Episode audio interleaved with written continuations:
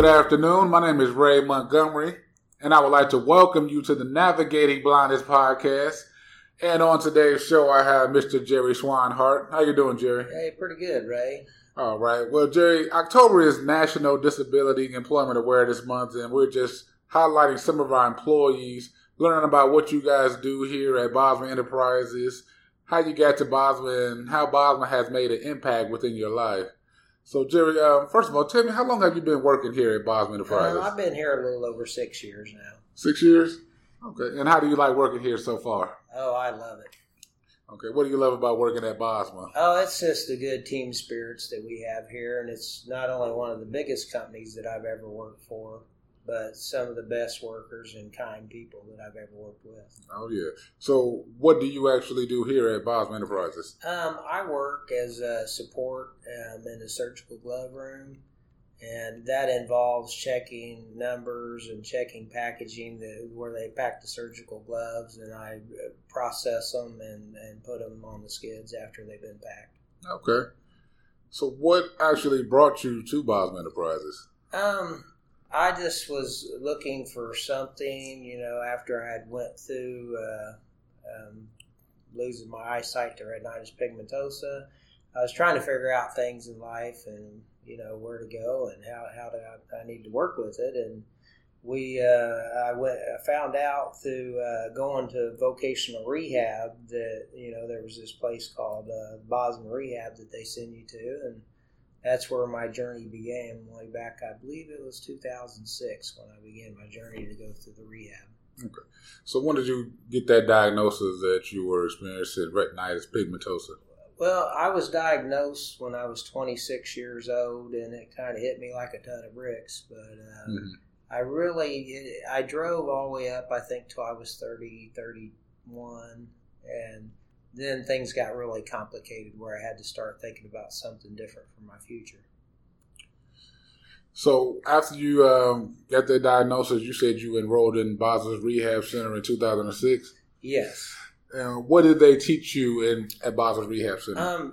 At Bosma Rehab, I learned many household skills, including cooking and cleaning and how that may look doing it different after losing your eyesight. I also learned job finding skills and also learned to keyboard, which I had never done before going to Bosma Rehab. And kind of skills. You know what they say about keyboarding? They say you don't have to look at the keyboard. Right, exactly, and that's how I learned. Yes. I never learned to keyboard in any other way. So you couldn't cheat on that. I couldn't cheat. You're right. Well, that's good. Any other skills that you acquired during that time? I kind of developed more, I would say, communications and social skills. And they did try to teach me Braille, but I didn't take to that too well. And I'm still learning Braille till this day because of the, stuff we have to work with, including our new time clocks around here, which are Braille that I can't see. So on and off, I've been forced to slowly learn Braille on my own. Yeah, I know a lot of people who lose their sight later in life sometimes have, difficulty learning Braille. But it's definitely a great skill to have. It keeps us literate and keeps us knowing what is going on and how to spell words. That's what I probably take a lot out of it. Absolutely, because you forget if you were used to seeing those words and you don't see them no more. That is definitely correct, sir. So, what do you like to do when you're not working here at Bosma Enterprises? Well, I like to go to movies like anyone else, and I also like to bowl. I bowl in a bowling league on Thursday nights. Okay, well, you said you go to the movies, so do you use any adaptive technology? Yes, they have the audio descriptive there at the movies, and most of them have them these days. Yes. You just have to check with that movie theater, that should be going to and see if they do have that. For most of them do, though, these days. Yeah, that's definitely enhanced the movie going experience. Yes. I would say, sometimes the person next to you doesn't really tell you what's going on. Absolutely. All the time. They're too much into it themselves.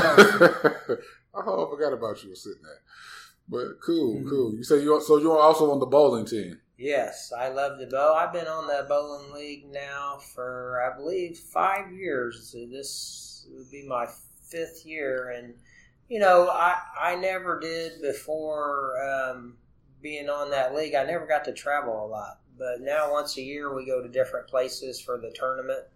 And it's just nice to be able to, you know, go and experience different places and things.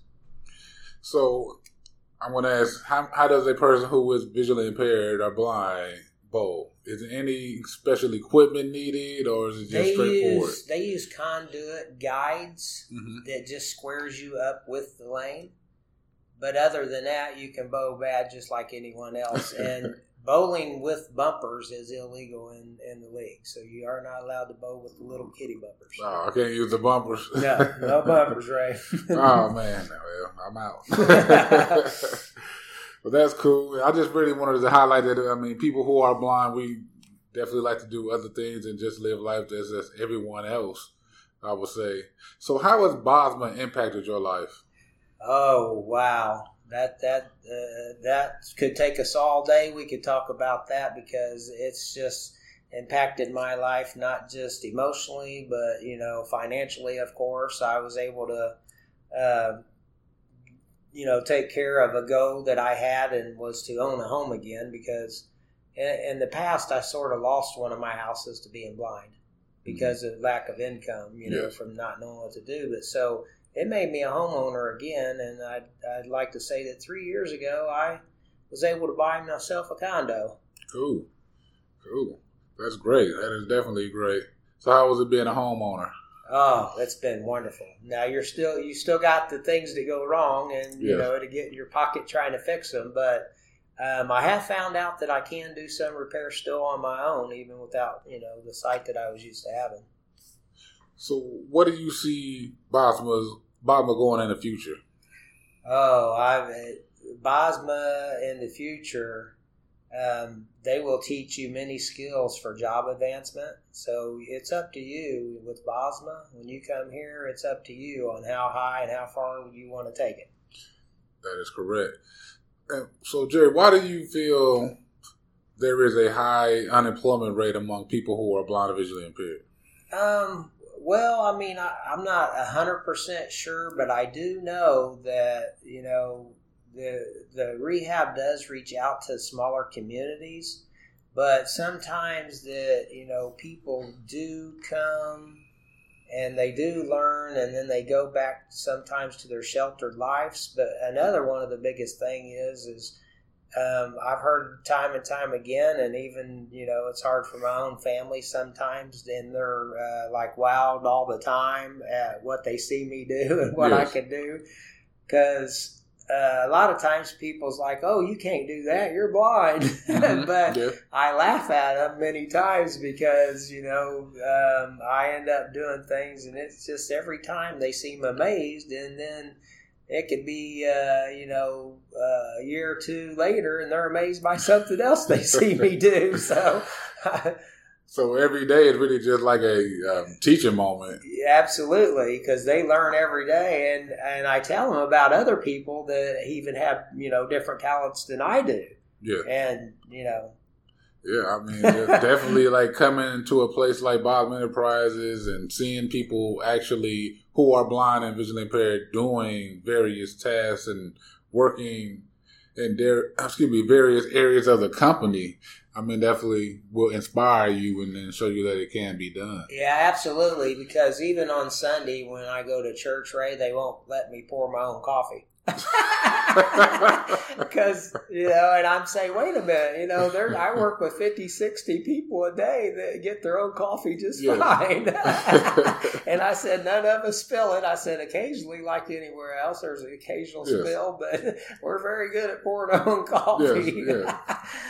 I mean, occasionally things happen, just like in the sighted world, things happen. Absolutely. Accidents happen. It's not going to be perfect. So how do you get back and forth to work?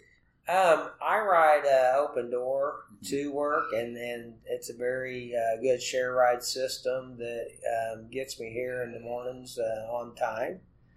And I'm rarely ever late for work, and then I get a share ride cab home, and it's very convenient. And, you know, I've added up all transportation costs that it costs me, you know, to get around, and even occasionally in Lyfts and Ubers. And it's no more than owning your own car and having to pay insurance and maintenance and everything. Exactly. So we still I've done that. We still have to, you know, make budgets and make sure everything is, I mean, checks and balances are all lined up. So, definitely. And also, you know, to get out to go bowling or shopping, you know, I use the same types of transportation. And I, with the help of my girlfriend, you know, when she wants to go shopping, I also, you know, can ride the city bus, and, and I have rode that on my own after having some mobility instruction of the area that I'm in. So if you were to go to the store, like the grocery store by yourself, what would you do? You can do it a couple different ways. Now, personally, I go up and I hand somebody a list, and the customer service, you know, will help you.